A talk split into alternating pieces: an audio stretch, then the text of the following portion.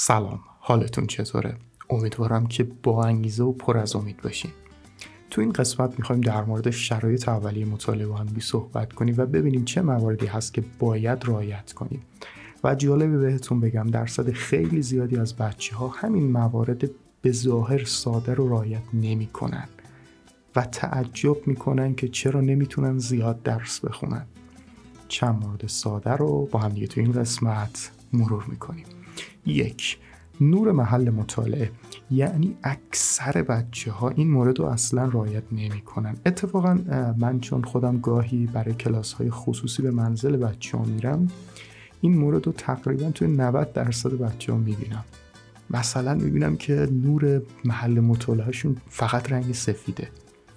و خب طبیعیه که این نور بعد یه مدتی چشم نابود می‌کنه و شما نمی‌تونید مقدار ساعت زیادی درس بخونید دقت کنیم. بهترین نور همون نور خورشیده.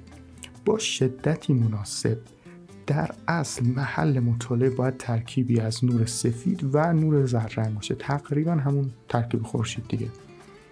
و اگه نور مناسب نباشه به مرور می‌تونه باعث خسته شدن چشم ها و خوابالودگی بشه.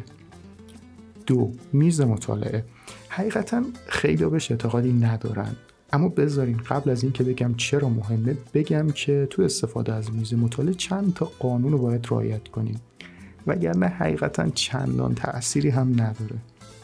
میز مطالعه فقط مخصوص مطالعه هستش. یعنی پشت میز مطالعه حق نداریم غذا بخوریم نباید بخوابیم و حتی نباید از گوشی استفاده کنیم. و صرفا و صرفا برای درس خوندن ازش استفاده کنیم. حالا چه فایده ای داره این کارا؟ این کار باعث میشه ذهنتون شرطی بشه. یعنی به محض اینکه پشت میز بشینین یاد مطالعه میافتین. و این کار کاملا به صورت ناخودآگاه رخ میده. در واقع زمیر ناخودآگاهتون رو با این کار آماده مطالعه می‌کنین. اگر هم میز مطالعه ندارین و یا هزینهش واسهتون زیاده می‌تونین از این میزهای کوچیک که قابل حمل هستن و قیمت پایینی هم دارن استفاده کنیم سه مکان مطالعه حتما باید اختصاصی باشه. یعنی نمیشه یک بار توی پذیرایی درس بخونیم یه بار توی اتاق یه بار جلو تلویزیون. البته کلا جلو تلویزیون درس نخونیم.